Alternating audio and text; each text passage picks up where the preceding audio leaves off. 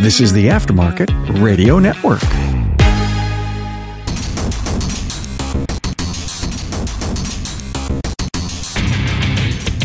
All right, welcome everyone to uh, another episode of Diagnosing the Aftermarket A to Z. I'm Matt Fanslow, and I have the distinct honor of having a good friend of mine on. Um, I'm not sure you've heard of him. He's kind of obscure. Sure. He's one of those really relative unknowns. Uh, I'd like to help get his name out there. No BS. I'm not joking around here.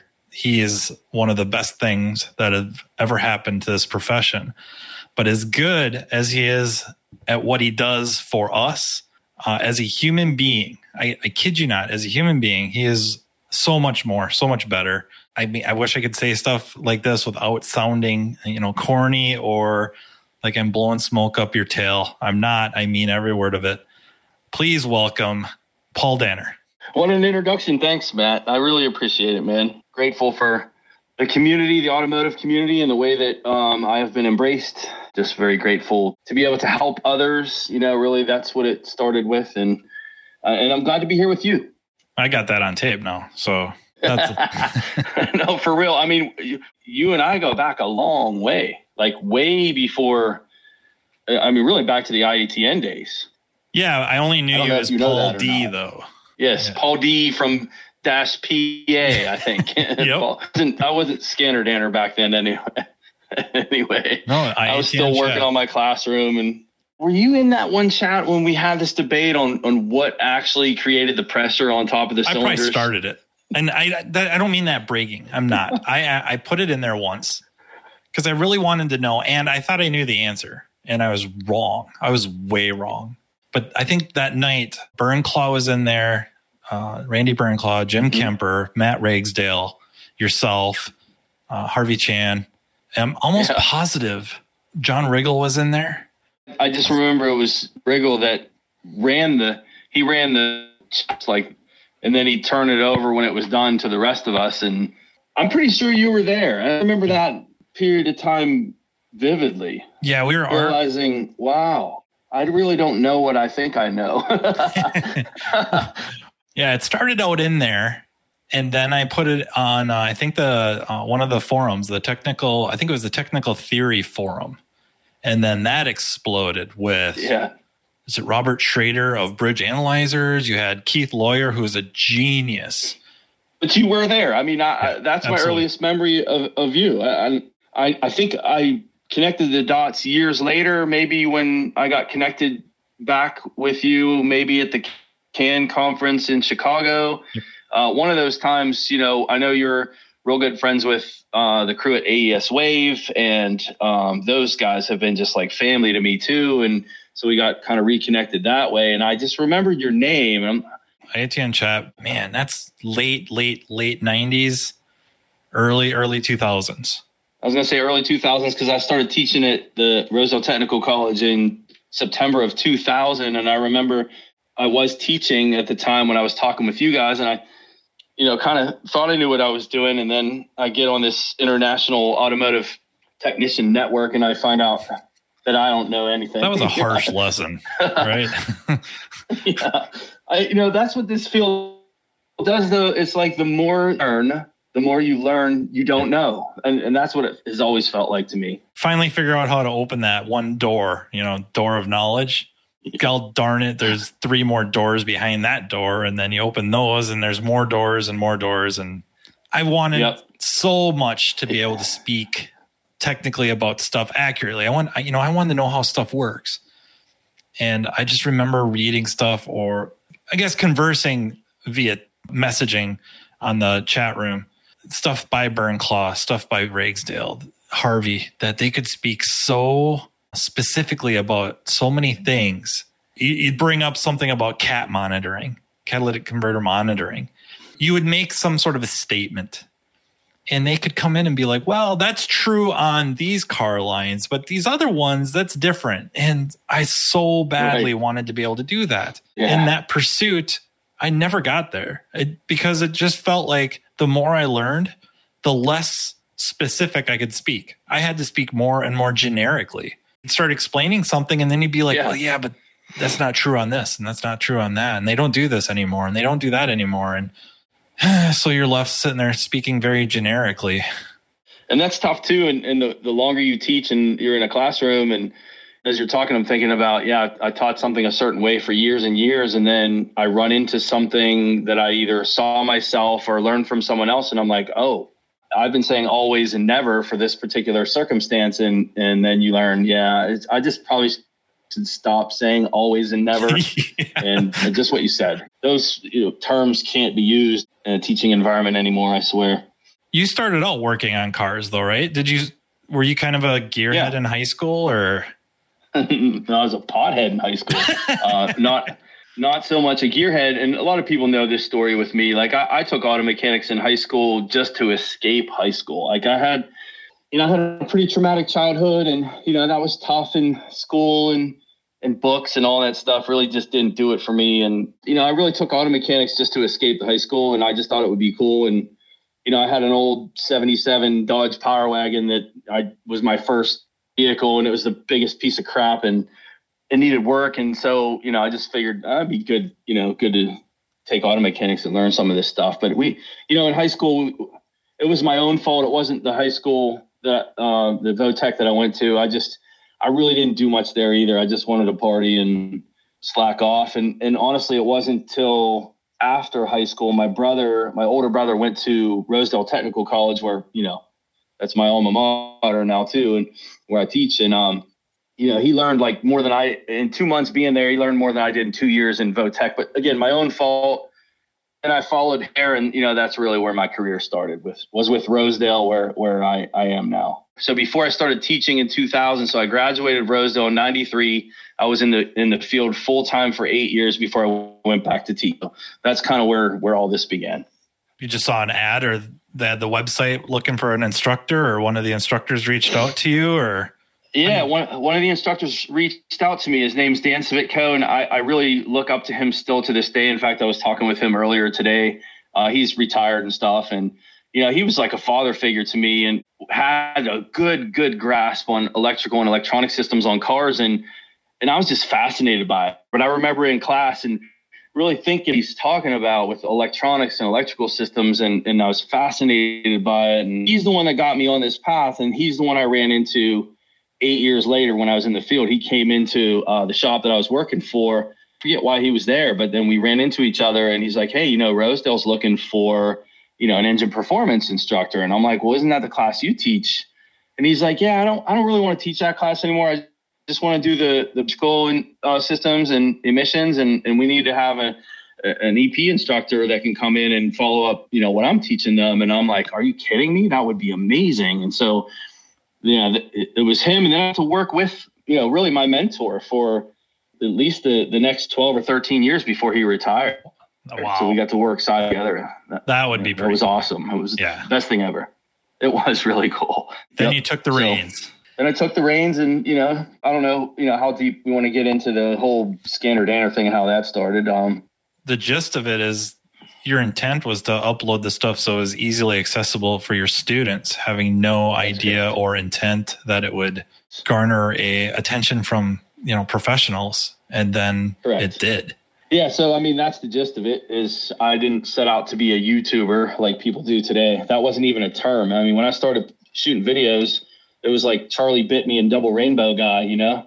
Uh, there wasn't like solid training material on YouTube. There wasn't when I started, and I just used the platform because I knew it was free and my students could access it. So as I was out, you know, troubleshooting at different garages, doing my mobile diagnostic thing, because I needed to make ends meet, you know, while I was teaching, uh, took a pay cut to teach, and that's pretty typical, unfortunate, but typical, and and uh, yeah, all of that paved the way. So to what I'm doing now. So it's pretty cool. Yeah, and what you're doing is uh, well, helping educate current professional technicians, educate them, help them get a deeper understanding of processes or just uh, like theory. But I think a lot of it processes. You do a lot of really good process stuff.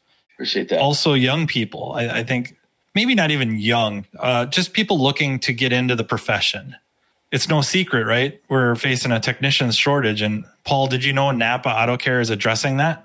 They have a not. two, yeah, they have a free two year apprentice program that offers a variety of training to help produce technicians with three ASE certifications. Members can learn more oh, by awesome. visiting member.napaautocare.com. That was too good a segue to pass up. Well, you know, to speak on Napa for a second too, bought another uh, Power Wagon. I just uh, came across the 78, like 30 years later, I have another Power Wagon. And I, uh, those guys, Napa is the only place I get parts in yeah. the aftermarket. If I'm using aftermarket, I'm using Napa. And that's not a, I'm not being paid by Napa to say that. That's just legit. That's what it is. Uh, I was talking to Justin Morgan about this too. I think a lot of shops have nothing but the best intent for young techs when they bring them in to try to bring them along to become productive, not just for the shop. Like, yeah, it'd be great for them to be producers and, you know, everybody makes money and the owners make money and all that. But also that technician is able to earn themselves a very nice living and, you know, get be taken care of through retirement and all that. I, I think generally the intentions are good. You're talking about with the with the Napa program that you're talking about? Yeah, that, that I think, or that, or just in general. Well, just in general, the apprentice program just kind of helps with yeah. the path. Like I think you get these texts and you you want the best for them, but you may not know necessarily what's the best thing to do. And you know, I know I keep saying it, and it might come off sarcastic, and I, I hope it doesn't. A very popular thing to do and a very good thing to do is to refer them over to your channel, your videos, shops paying for the subscriptions to go to your website and whatnot, and uh, watch your stuff because I, I just find the way you go about it resonates with so many different level of techs. Maybe you watch a video Appreciate and that. I don't I don't learn anything technical, but I watch a process and I watch how you attack it.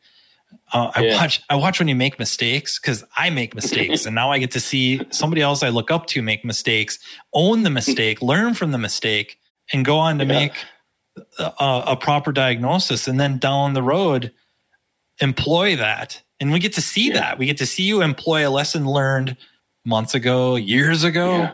This would be a good time to cue the airbag clip. cue the airbag clip. Uh. what not to do. Like I said, when I first started filming, my, my intent was, you know, I'm fixing these cars for these garages and I'm teaching these processes and I, I, I, I like to present that material to my class and I'll take digital photos and write it in in a PowerPoint or whatever, and which became my book ultimately. But then I'm like, years later, I'm like, wow, it'd be awesome to to film this process to be able to show it live when you have an actual problem instead of still captures and then show the process through it. I, I always thought that the process was was just as important, if not more important than than showing the final fix. Of course, we want to have the final fix, but showing the process involved and all the twists and turns and you know how you come to a fork in a road and do, do we turn left or we turn right? And you know all of those things i really felt like were really important. And of course with that type of filming that's not everyone's cup of tea because they they end up being longer. Uh, but with that type of filming you capture your mistakes too. I just never felt like it was important for me to cut them out because i wasn't trying to be something or someone or you know in the later years i've been doing this now since 2011 filming and you know, I hear those voices. Sometimes the voices get to me, and ah, your videos are too long, and you, you you're so long winded, and you know those those voices resonate. But then I just keep coming back to myself and my roots, which is I'm not listening to that crowd. I'm not here to entertain you. I really want to teach, and I know that I'm not entertaining everyone, and I'm okay with that. I'm just I'm okay with that. I'm just me, and and honestly, this is why Matt. I don't like to watch other YouTube videos and creators because it taints a little bit in my own mind in my own heart like what i want to do. Because I, I know i could do things better in certain areas. I know i can do things different in certain areas. And uh, and sometimes that's a good thing but I, I feel like watching other creators is not healthy for me. And so i don't. I stay away from it. Maybe it could be positive if I would watch more because then when I encounter my first problem on something that's been around for, you know, 10 years already and I'm just seeing it for the first time. I'm not fumbling my way through it as much and I look better. But I guess I just come back to I just I don't care to look better. I'd rather fumble my way through it and be like, yeah, that was dumb and here's why and here's the right path and yeah, it makes my videos longer and I don't know. It, it's it's become a monster, Matt. Like ah, sometimes I, I, I don't know what to do. Say a freight train. Say a freight train. you know?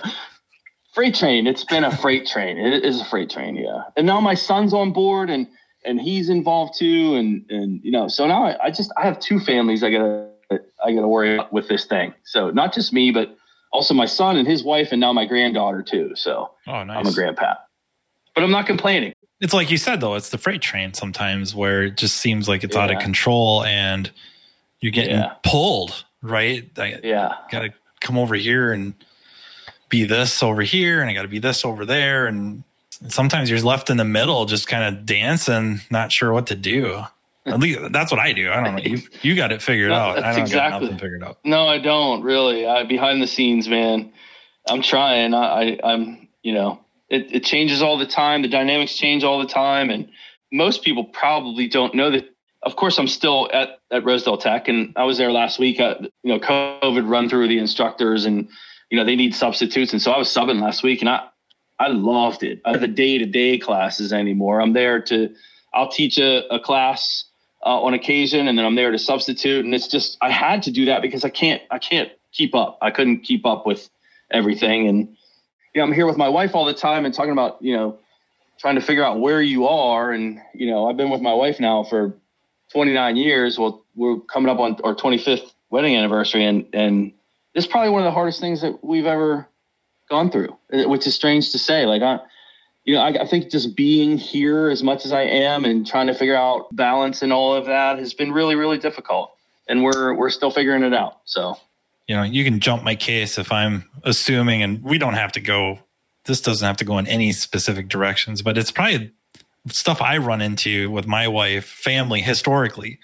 The difference between being pr- present and having presence or being present and yeah. present, if that makes sense, where mm-hmm. you're physically here, yeah. but you're really not here. You're, yep. and by you, I mean me. I'm off in La La Land. No, you're correct. In the Matrix. That's me too.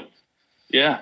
And uh, I'm sure. in the Matrix constantly. Yeah. It's like every moment of every day, it's like hundreds of questions a day and emails a day that I can spend time on. And I know when I do that, you know, it, it just increases the overall interest and increases the overall subscription base and, and customer base when I do that. And so, you know, I find myself over the years, even with my my kids, you know, they, they'll come up and say, "Hey, Dad," you know, and I'll be like, oh, "Just a minute," you know, just a minute. It's kind of um, I find myself saying that like all the time. And you're right, I'm I'm home, but I'm engaged with a with a potential customer, or I'm engaged because I'm trying to help someone fix their car and, and not looking at it from a financial standpoint, but knowing that that will come anyway. But knowing if I can help this guy, I mean, it feels good to help people. But yes. then if I'm always saying to my wife and my kids, not right now, not right now, there's there to all fathers that if you say not right now to your kid enough,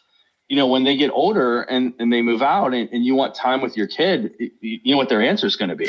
not right now. Not right now. Yeah. So yeah, yeah in a minute. And, and so I, I'm hyper aware of that at this stage of my life. And, you know, one of the most difficult things that, that I've had to deal with, cause like as men, we, we always want to strive to do best at our jobs. I mean, at least a lot of us do. Uh, I want to make sure I'm, I'm doing the best that I possibly can and if I see an area in my job that needs improvement, then I work over there a little bit and improve it. And I've always done that. The thing about this freight train, like you said, freight train, I have all these little areas that I can spend time on and make it better.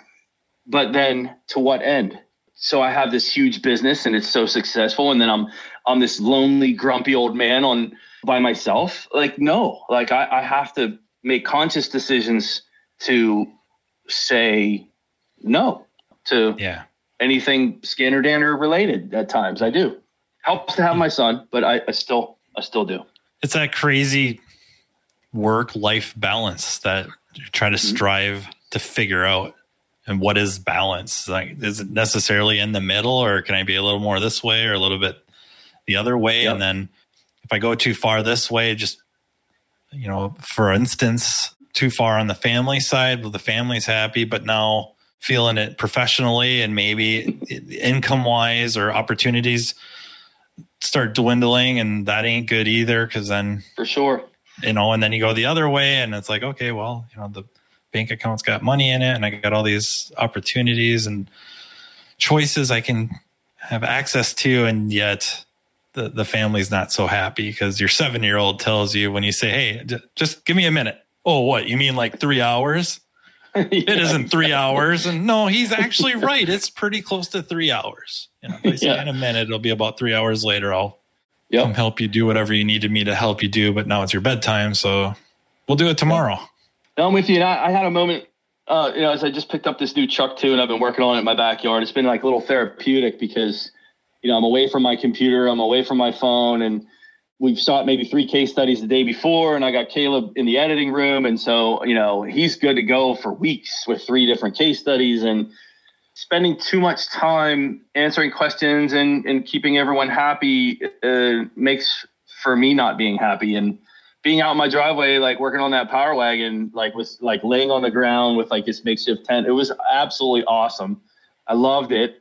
But then i'm thinking about things out there and you know my wife's inside and she's handling stuff. And I'm, I'm like looking at this beautiful truck and I'm like, this truck don't mean nothing to me without my wife being in the passenger seat. Right. You know, like she was when she was 18 and I was 19 and, and, you know, cue this picture. I'll send it to you. Uh, this is us, uh, you know, sitting in her parents' driveway, you know, leaning against my old power wagon. And that's kind of why I bought this new one. Like, we want to do that again together. You know, I want to do it with her. She's not going to want to do it with me if I'm pushing her away all the time because I'm worried about money and business, you know?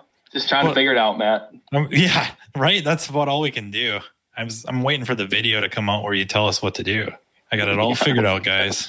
Have that answer. It's, it's, the golden ratio, and this is the time yeah. you spend here and well, I know I know what scripture tells me, and it says if you set your eyes on wealth, it'll make like wings of an eagle and fly off. So I'm aware, and that's all. That's not in place in scripture. You know, I think Solomon talked about that. That's the truth. I think that's like that with anyone, and I think it's important that you prepare for the future and you don't live in the now and all that stuff for sure. And I'm not saying you just throw caution to the wind because there's other counter verses that talk about the ant and how diligent he is and how he stores for the winter. And and so you know there's a balance in there too with with where your focus needs to be. I think it really just speaks on if that's your only focus. Yeah. If your only focus is that it's going to crush you at some point in time in your life. And then you see you know people get divorced and and have you know third and fourth wives and whatever and they're they're just not happy and they're miserable. And sure they're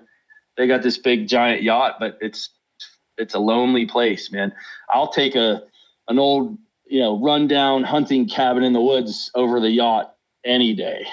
And I, and Unless I you like fishing, that. and then that yacht would start looking really good. No, wait, no. The cabin's next to a lake, so you oh, fish right. on the lake. So there you okay, go. All right.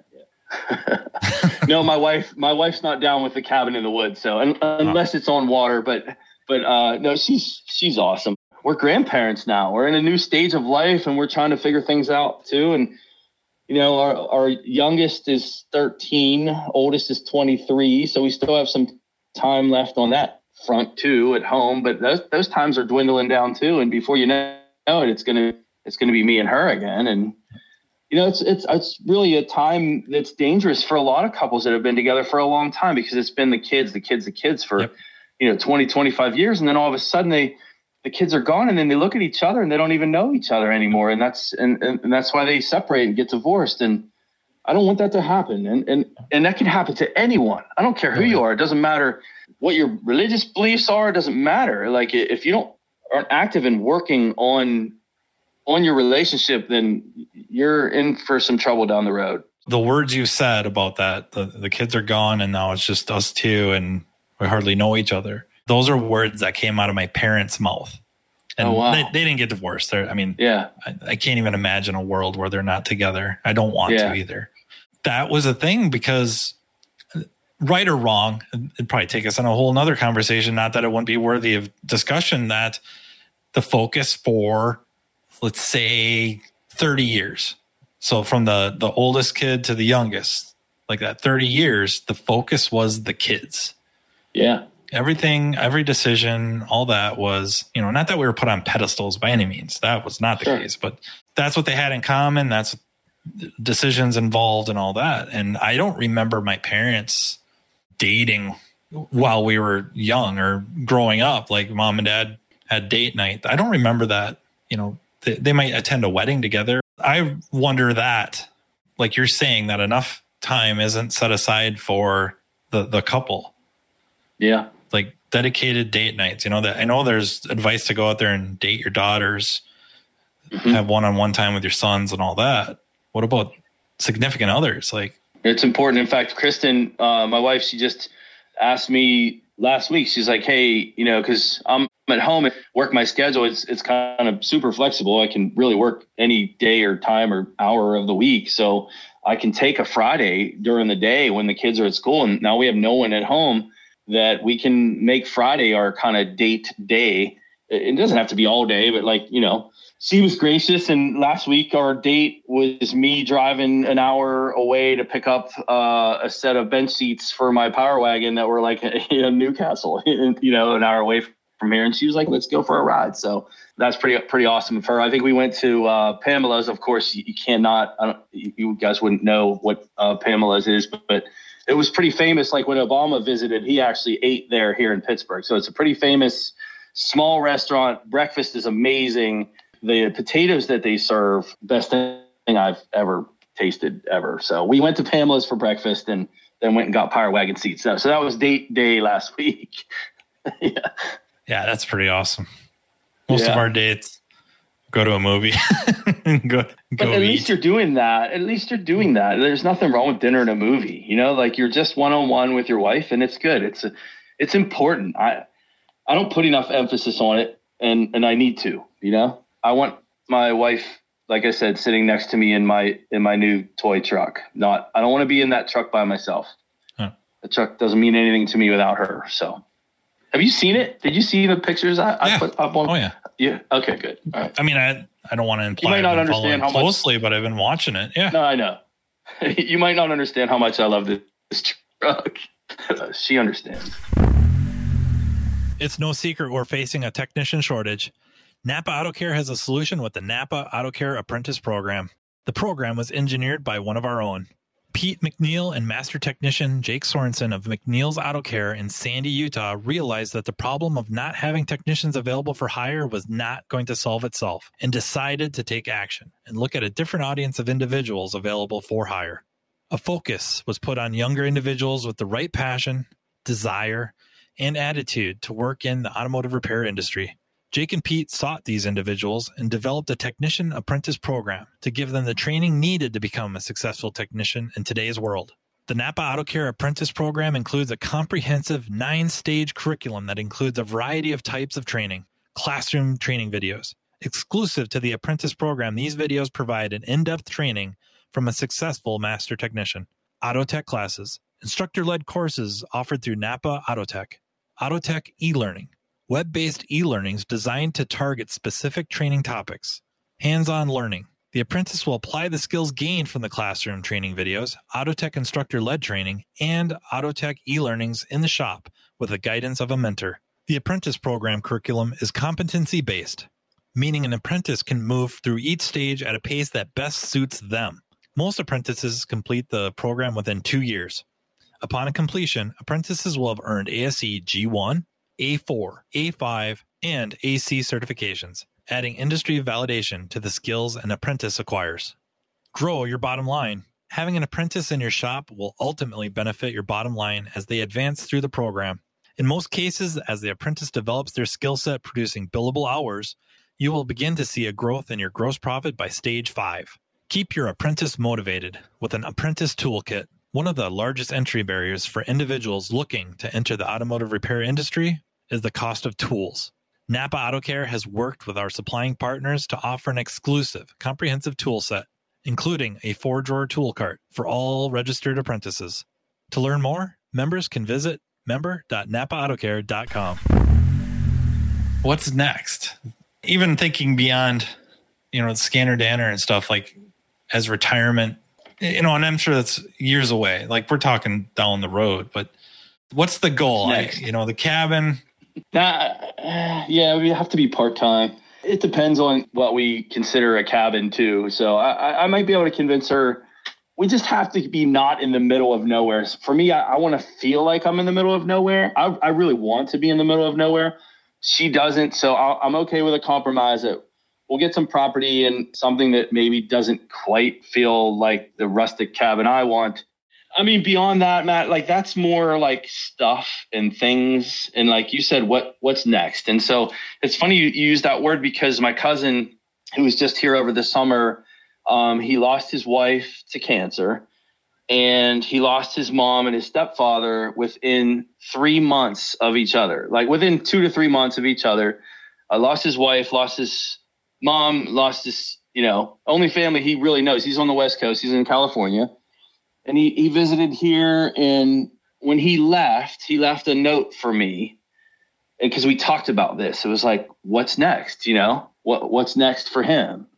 And and I, it really hit home for me too. Is like what's next? Like i know that eventually this will end for me for what i'm doing right now whether it be by choice or or by force by circumstances by the market. I'm very vulnerable. I'm very aware of that you know that my platform's electronic and online. And i know that if i say something you know who knows down the road what we're allowed to say and what we're not allowed to say. And and and I know that that is on the horizon potentially too, and it could all go away. And so I do think about, I do think about what's next, and I think it's important for all of us, not just me, that we're careful in how we live. And I think an important piece of that is is debt. I, I don't think that we should acquire a ton of debt. I think we should live within our means. When our means change, then then we're okay. You know, I kind of look at where I'm at, and I I really have a nice default because if it all blows up, I'm just going to go either a back to the classroom full time, probably not. I think I'm done with that chapter.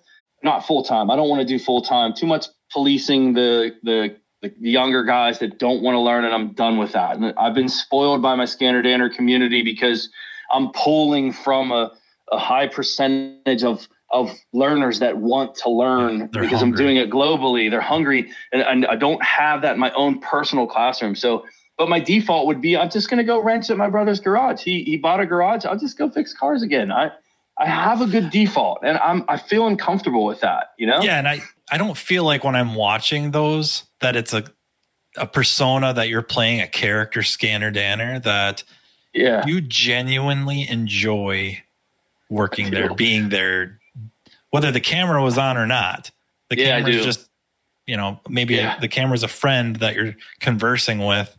It is because it's my son holding it. yes.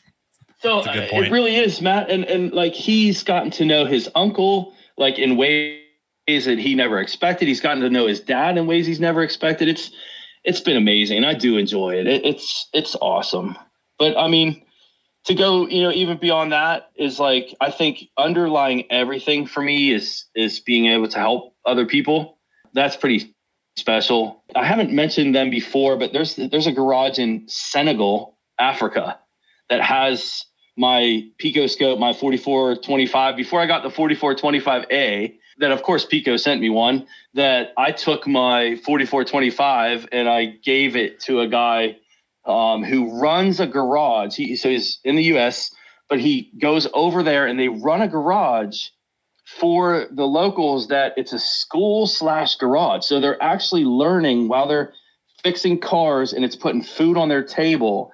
That's where my Picoscope is. And I, I mean, he sent That's me a picture cool. the other day of a waveform that they're doing on something using my scope and and you know to be able to do something like that is pretty amazing you know, and having the resources to do that's amazing. And like honestly, you know, that that to me is like more fulfilling than anything material that you could name.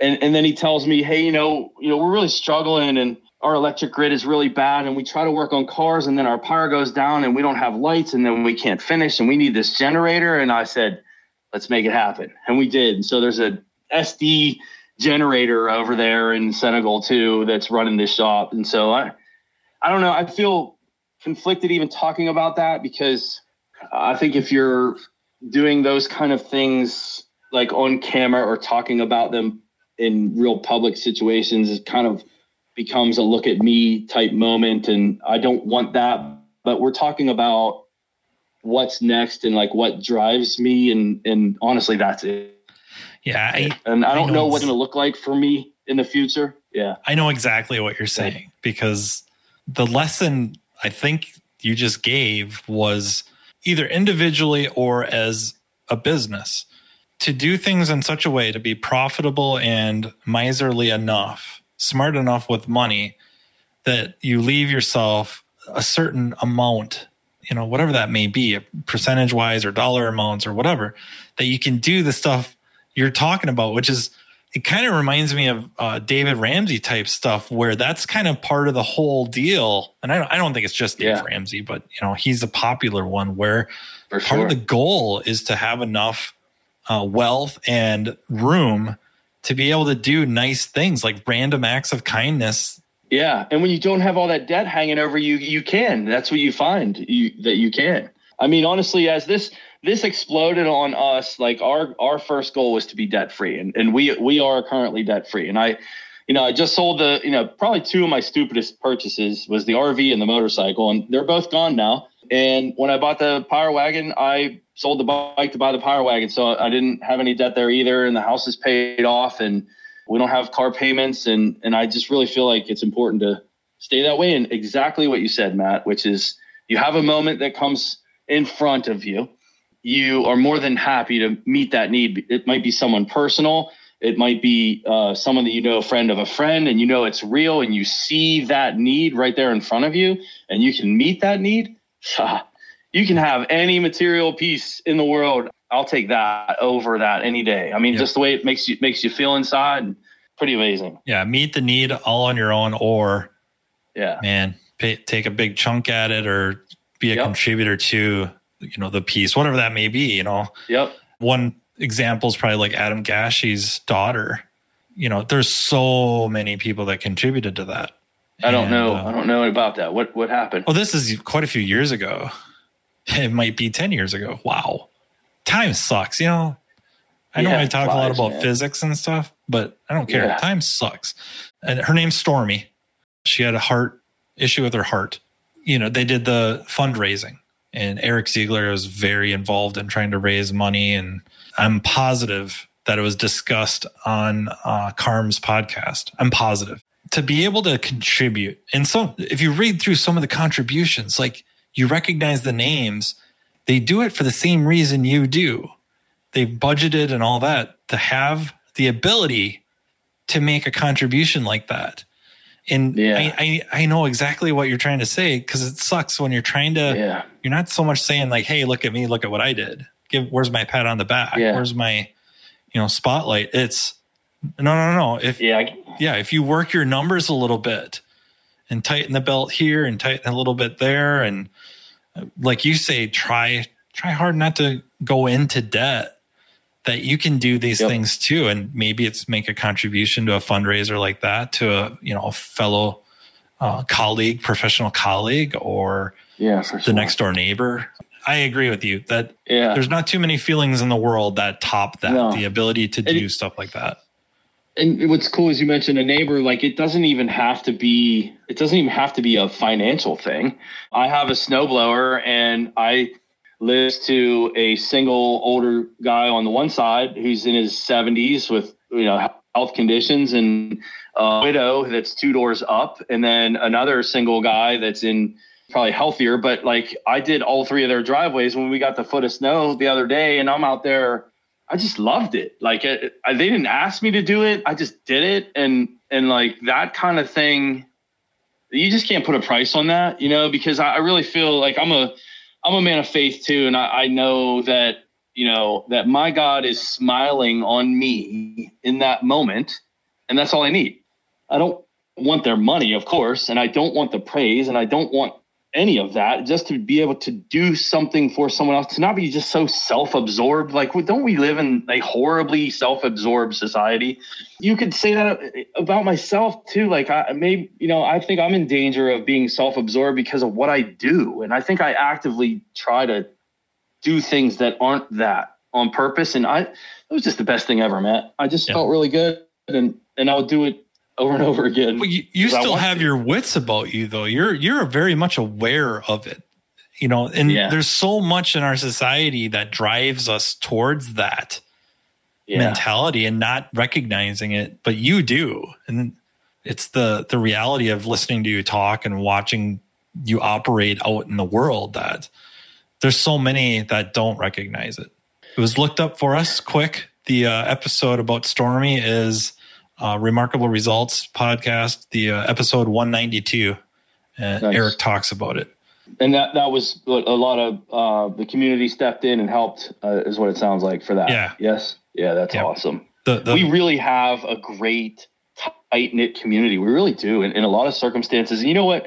Not to change the subject, but like what something you said talked about Ric Flair and being a wrestler and being an advocate for for his industry, and I that still resonates with me. It really does, and and I I want to thank you for that because I think at times, and and you know, you can of course go back and watch some of my videos, and I I really harp on engineers probably more than I should, and I'm it's really not even the engineer like I'm misinformed and you know complaining about these flow flowcharts and you know those types of things and but that that has changed some things for me. I think I, am I'm, I'm more careful in in in what I say. Sometimes I say things in a heated moment and they're not accurate uh, often. so you guys have to forgive me for those moments. But I think being an advocate for each other is important. And I think we have a good base that we are. We are advocates yep. for each other, especially in all the Facebook groups, people in the same names. And, the, you know, we're all doing the same thing. We're all trying to make this feel better and fix these stupid cars. And there's got to be some credit to Carm because I think you're talking about a for the record, and it was number 50. I had been thinking about that for so long, and there was no outlet. I didn't know yeah. what to do with it. It was awesome. Yeah, it was on point. 100%. Just like you said, it was resonated because, in general, uh, techs shops are pretty quick to throw each other under the bus, and yeah here was the guy who rose to the top and yeah. just so revered, not and not just within the world of professional wrestling. Like he's he might be kind of one of those stars amongst stars in that I've caught clips just watching um, a basketball game. Ric Flair turns out is a avid, avid sports fan, and he walks up behind the uh, the crew for like, boy, I think it was like the NBA. So Shaq and Charles Barkley and uh, whatnot. He walks up there and they see him, and it's four people turn around who are all in their 40s and 50s. Next thing you know, what are they doing? Woo, woo uncontrollably. Woo, woo. that story that's cool resonated with me like you said that um, well and you sharing that resonated with me it was like uh, how often have i thrown a fellow ignition or garage under the bus like prematurely when i shouldn't have and I got my ass handed to me by an 86 Mustang. An 86 Mustang. I, why is why does that even happen? And I I don't know. That's our next series that we're producing. So matter if it would, would that have been TBI yet, or was that still carbureted? No, it was a. It was no, it was a um a five zero you know multi port oh, you know with okay. your EEC four EEC four system. It was a bad ignition module, Matt. It was four different bad ignition modules. And, and when I you have that and you understand the system, you know, it's coming up. You, I don't know when this is going to be produced compared to that. And uh, anyway, so some people are going to know the end of it. It's going to be a multi-part series because I share all of it. And but anyway, the tie-in there is it, it came from a garage. It, so the car died on him. It had a new distributor put in it, so it has a new pickup and new module. And then the car has a real bad misfire and that's really where it started. And we were very, very careful not to throw this garage under the bus. And I'm glad that we did not because it was not this garage's fault. If they would have gotten a good part, that's where it started from. If they would have gotten a good part, we would we would have never even saw the car. And then I ran in circles because you know it's a new distributor, it's a new module, and then my brother throws a module in it, and that didn't fix it. It's the same exact problem. How do you have two modules dropping coil control, like intermittent coil control, just dropping it out, just randomly. Like, why? Why? There's no way that that's another bad module. And ultimately, two more modules later, before, and you know where we got the last one? I want to say the, the last dealer, module that fixed it. No, the dealer the don't make them any. They don't make them anymore. So it's different now. You're working on 86. You're not yeah. calling the dealer and getting a, a, a TFI ignition module. You're just not. It was Napa.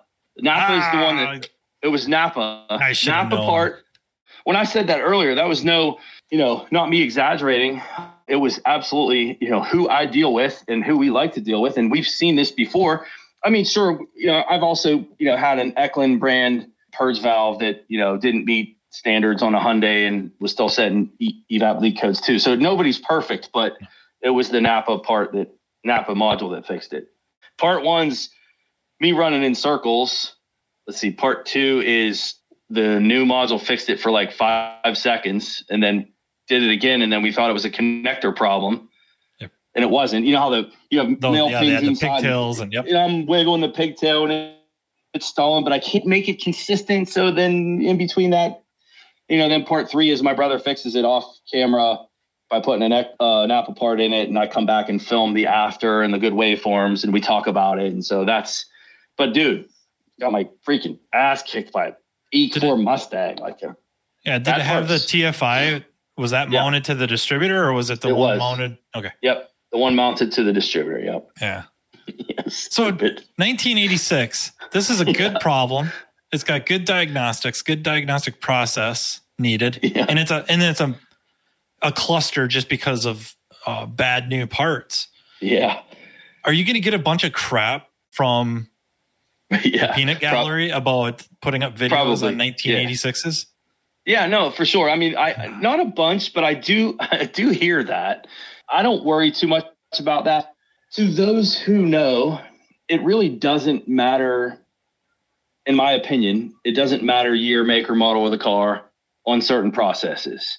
And you can learn the same thing on that, that 86 Mustang as far as coil control uh, goes, uh, where you have a coil primary dropping out, and then you're thinking about, okay, is it an input problem? Is it a wiring problem? Or is it the computer's control of this? Or uh, in this case, is the computer even in control of this transistor? And it's not, by the way, when this with the spout connector unplugged, the module does everything. And so those uh, that approach would be no different than if you were working on a 2020 model year coil unplugged vehicle and you have no coil control and that you're doing the exact same thing. It's no different. In fact, I was doing a blower motor issue and I filmed it on my power wagon, 78 power wagon with a blower motor that's running in low speeds.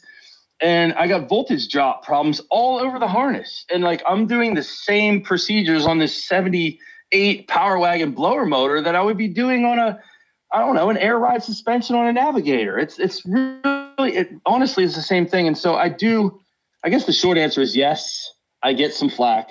You know, why aren't you touching some newer stuff? And I do, it just takes me a longer time to see them now. That's all. That's yeah. not what always breaks. The old stuff breaks in some of the most wildest ways, either through yep.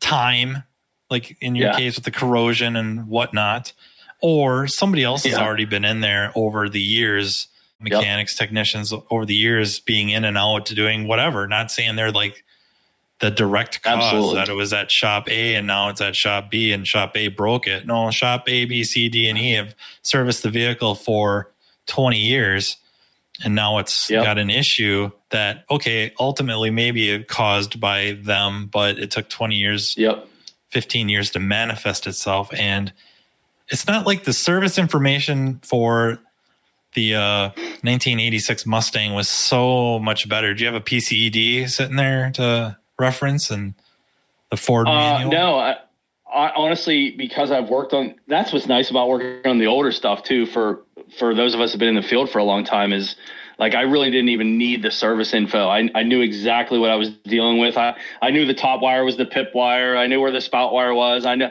I know the power wire because it's the same power wire that's feeding the coil. It's the same color, and I knew they were shared. You know, so honestly, my brother had like a, a diagram up, but I, I hardly used it on that. I, I just I knew the system, and I still got my ass kicked by it. So. Well, I mean, yeah. and if yeah. you're not familiar with the terms pip, spout, you, you got to go look it up. You got to go figure it out. Yeah. Uh, you know, and then the Hall effect inside the distributor and connects directly to the TFI module or right. the ignition control module. And sometimes you put jumper wires in between the Hall effect oh, and the. I did. That was part oh, two. Nice. that was part two.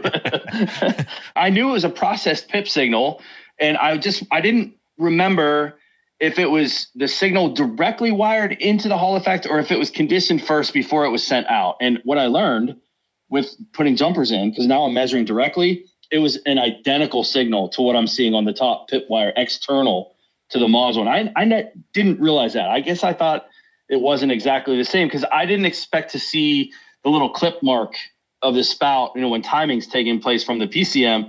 I didn't expect to see the clipping on the actual Hall effect signal itself, and it is there.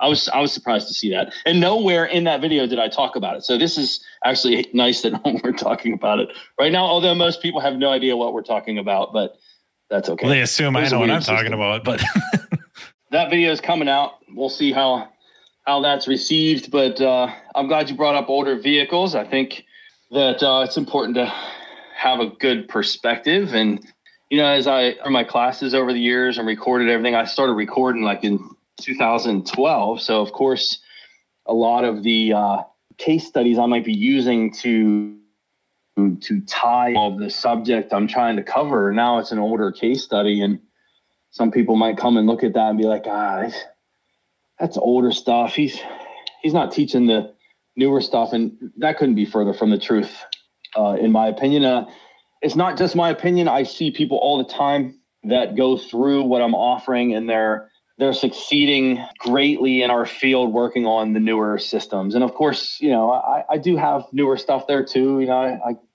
I get my, you know, my ass handed to me on a CAN network issues too. But, you know, to be honest with you, like that's no different from what I've found as far as any other random intermittent open circuit. It's just as frustrating. So same approach, same process.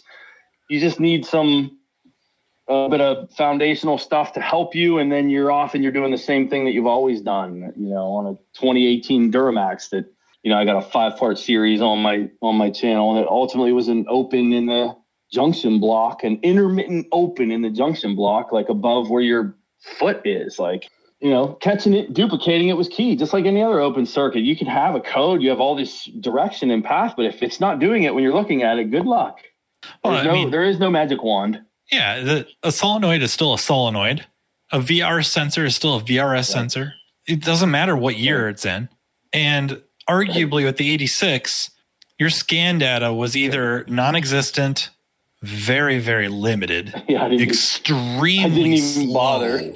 Right, yeah. extremely slow. Right, right. Unless maybe you had an NGS, yeah. and then you could uh, cut PID numbers down and got the speed up, uh, refresh rate up. But right, generally, right. very limited.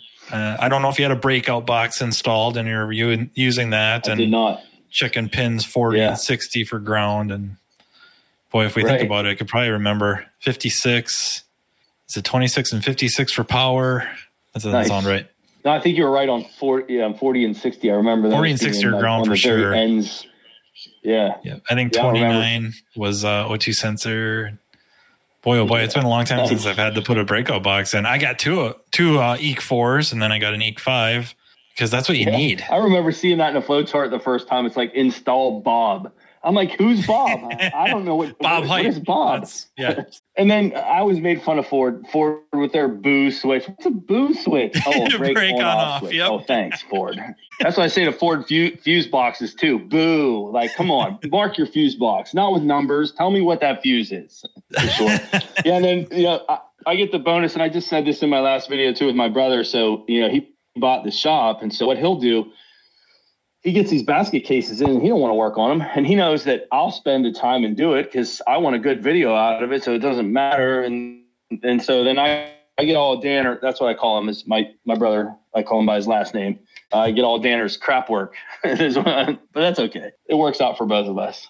What have you seen as an evolution or have you seen any changes in the training environment itself? Uh, how techs want to be trained or are getting their training from back when you started to now or the preferred means of getting oh, it? man.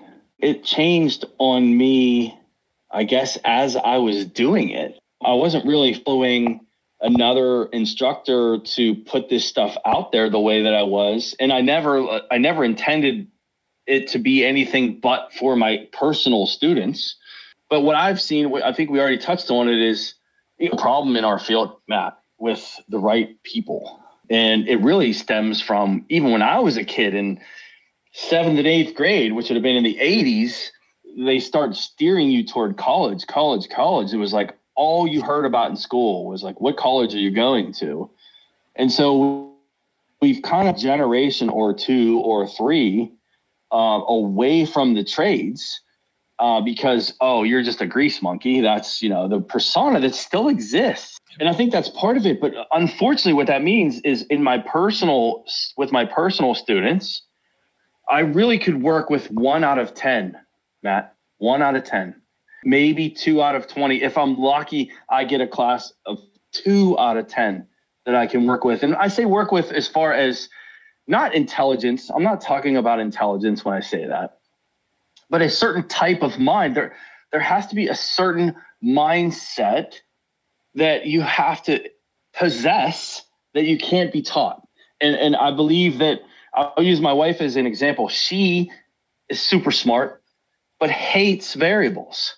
And what I do, everything's a variable. And so it makes her mind uncomfortable. She doesn't want to dwell there. And if your mind's uncomfortable and doesn't want to dwell there, then you're never going to be good at it. And so then we just push this this type into the field because they don't have direction or anything else and and like they're not fixing the cars. They're not fixing the cars. Like i said i've seen drawing from an online class now is it it made me like my own personal class less. It, it should be the opposite but it's not. It's like i can put this video out here to the to the global class and they eat it up come back into my class and i'm talking about it and this guy's on his phone and this girl's not paying attention and you know this guy's sleeping and this guy comes in late missed the whole lecture and he's like what i missed and i'm talking for like 50 minutes. And i'm like everything? I don't know. So I, I don't know that i answered your question. I'm not sure.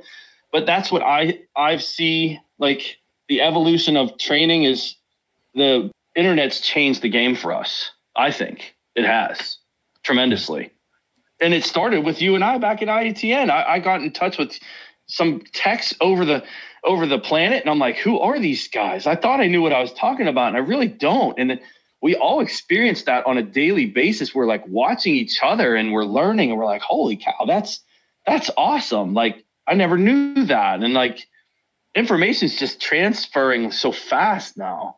So that's we a big part. That's a big part. We were so lucky though. We got in there at such a good time because we really did. IATN was not around as that long. So it was still a concentration of those that were just extremely passionate about doing what they did and, and finding others that could challenge them or me, put measure themselves against and converse. Yeah. And then you find out that there's these people out there that understand vehicles in general or certain systems on cars on a level you didn't even know existed really and yeah, then to sure. be able to interact with them a little bit, especially in the in the chat room, and then even in the forums and reading those forums and figuring yeah. out the names to follow. And even though, even though there wasn't like a follow function, you could seek out. You, you knew which names to click sure. on. If somebody responded to something, I, I, you knew who to click on. That's like you. You don't know that. I, I stalk you still. I don't know why you would waste your time. I do. If I if there's something going on and it's a conversation, I definitely want to hear what what Matt has to say. It's, it's probably so, sarcastic and just looking to get a rise out of somebody. Nah. We got in such a good time, and then it got promoted and promoted, and and, and understandably so. But then it gets diluted, and yeah. and then you kind of have a better reflection of society and that's what it yeah. is. It became a better reflection of society and it became yeah. a different type of resource, more that just in time type of resource that like I think what you're mm-hmm. saying with the internet is now there's so much stuff just in time. Like I, I don't need to know how this works. I just need to know the right yeah. keywords or the right right way to search that'll take me to either a forum, uh, enthusiast right. forum, a YouTube video shows me how to do it or what to do you know, playing the statistics or the probabilities game, they're going to win. They're going to win a lot. Yeah. And, uh, you know, and then some of them too are taking it to the, to the next level. They're doing that. And then they're figuring out in hindsight what the problem was. So they'll go one step further and then they put themselves out there as the expert. Yep. yep. And so yeah. I see that too. I see that too, and it like makes me like cringe. I'm like, come on, like I, maybe it's my own ego too, but I just I refuse to do that. I I would rather fumble around and look stupid on camera and have someone come in in the comments be like, you know, X, Y, and Z. And I'm like, well, yeah, I did show you that. It just took me a while to get there, you know, but I figured it out on my own. I wasn't, I wasn't doing a Google search and watching somebody else fix it and then just shoot my own video and, and say, look how cool I am. You know what I mean? Yep. Yeah. That intellectual that, that, irritates, that irritates yeah. me. That irritates me, Matt. I don't even know how to protect me. it a lot of references back to the mothership with uh, remarkable results. But you and I were in a couple of podcasts talking about that. Like I was arguing that uh, certain repercussions of uh, the YouTube type stuff, not just YouTube, but any any platform. Yeah. You know, YouTube ultimately yeah. is a hosting platform, but doing exactly like you're saying, and your one in ten number that resonates with me because thinking back to my two year, there's more than twenty of us in there, but I'm clicking through all the people that I was in class with or graduated with in school with. None of them fixed cars. They they got out in there and they couldn't hack it. And then my third year, quite a few. It was less, but it's probably right with that number, one in ten. I think there's really two of us out of you know 15, 20. Yeah, cars anymore. That's a shame. And honestly, that extends to to the garages that can actually troubleshoot. I think the ratio is the same. Uh, no wonder the customers don't trust us. If nine out of 10 shops are throwing parts at the car, those same nine out of 10 that aren't troubleshooting, they're just reading codes and changing a part that the part stores do for free. Then we've created, you know, it's not just the, we can't just point our finger at the part stores because nine out of the 10 garages are doing the same thing, but they're charging $120 to hook up their scanner and say, oh, it needs this part. And, and if you're only 50 to 60% right, which may be the ratio, if you can read a code and change a part, I don't know, is the number that high, Matt? Maybe 50, 60% ratio? That's horrible. Take a written yeah. test and get a 50 on it. That's a failing grade. It should be, it shouldn't be that ratio. It's, it should be, you're missing two out of a hundred. You're missing three out of a hundred even one in 10, I think, is too many as far as missing a call. Uh, you got to be diligent, and people just, the garages aren't aren't doing it, and the customers are frustrated.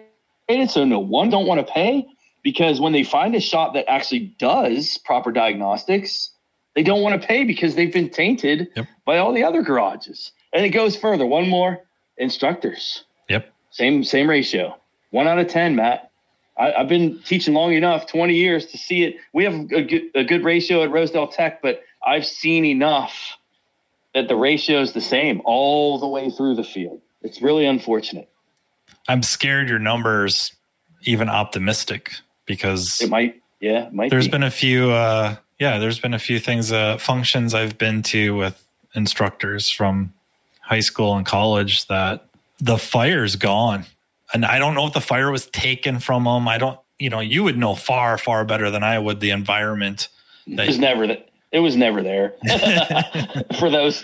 It was never there. Those ones were just like they figured they're going to go teach because it'd be some cushy job. and They're tired of getting greasy and dirty, and they they just want to do something different. That those are the ones that. It, if there isn't some passion for the field, then you have no business being in the classroom. I have seen it dwindle too over time, but you know, with a good instructor, and over time they they become cranky. But I think for the most part, it's they just never had it. They don't yeah. belong in the classroom. Yeah. I don't really remember in in college, Tech's college, uh, people walking in late. I mean, if they did, it was me. Uh, I don't. me too. Uh, seriously, I not not bragging. it was me. Of course, there weren't cell phones, so the right. distractions were minimal, and you know everybody was there when the the bell. Well, the way I don't remember a bell actually. We didn't have a bell, but you know, the class started at eight a.m. Pretty much everybody was there. If they weren't paying attention, they were staring at the ceiling or reading ahead in the book or you know whatever. I could see over time, especially, that you're trying to win the attention. You're because you're competing for the attention to teach them this to show them how to go out and you know, what's turning into a really darn good career maybe not turning into. It's been a really good career, but I think as of late, like the last five, seven years, it seems like incomes are starting to go up, benefits packages yeah. are going up. We're starting to get treated more and more like our uh, other uh, skilled trade contemporaries and stuff like that. Right. You'd start thinking so poorly of the students and people coming in in the future. Just, you know, I've battled through this year and one student or two students that shows some promise, but the rest, what a waste of time. I know. And that's the, and you know what? You got the next crop coming in and you're like, yeah, I wonder if I can predict Don't which know. two will be successful. I usually within the first week of class, I, I already know who they are. So, you know, um, I have friends that do training and they repeat the same class multiple, multiple times throughout oh, yeah, the year no, or sure. years. Yeah. And yeah no, they tell me every eight, every eight weeks. Yeah. yeah. yeah. They tell me that after presenting it X amount of times is when you actually really know your material. And I don't know that I've ever presented anything three times in a row or two times in a row. I don't know if I yeah, could. I would say the class that I taught, and it took me, you know, probably, I get that question sometimes is, hey, when, when are you going to write another book? And I'm like, never. Because the book that I wrote was like, I worked on that for 10 years teaching that same subject where I'm talking about a specific piece and, and area and system on a car and I have a maybe a picture and a case study to go with it to emphasize the topic and that I probably taught that same concept hundred times before I really felt like it was perfect. Not perfect, but like it was the perfect piece to use to emphasize that point and I'm not going to change it. But and then when I I produced this thing in like 2011 is the book is, and then I started teaching on the book is like, I, I just can't duplicate that again because I had 10 years off camera to practice for what you see the next 10 years on camera. Does that, does that make sense? Like yeah. people yeah. think I, I, just can't do, I just can't recreate it. Oh, I take that back. I could recreate it, Matt, but it would cost me my family and I'm not willing to do it. Yep. It would. Uh, it absolutely, hands down, would cost me my family because I would need to go back full time and teach every day and build another one. And then you know how it is. You write a class and then you talk about something that you wrote, and then somebody asks you a question, and you're like, oh, I didn't think of that. And then that becomes part of your next class. That question that you didn't think about, that now you're addressing that question. And before you know it, then you got people that are watching your classes and they're like, how did you read my mind like that because they're asking that same question. And it isn't reading minds. It's i've had that question before. I know what you're going to ask me here and it's x y and z and there's your answer. And you know how many years it takes to do that? Like i can't duplicate it. Yeah. and i'm not willing to lose my family to to duplicate it. So i just you know i'll take what i have. I'm comfortable with what i have. I know i can you know teach a guy that knows nothing and bring him in if he's hungry and and uh, build a foundation and you know uh, open the cage door let, you know fly off little birdie. Go do your thing. That's kind of my viewpoint of it now. And i'll film the case studies as they go and i'll write a, a updated class here and there as i go. And that's that's what i'm doing. That's what i'm doing. The foundation's there and let's let it ride.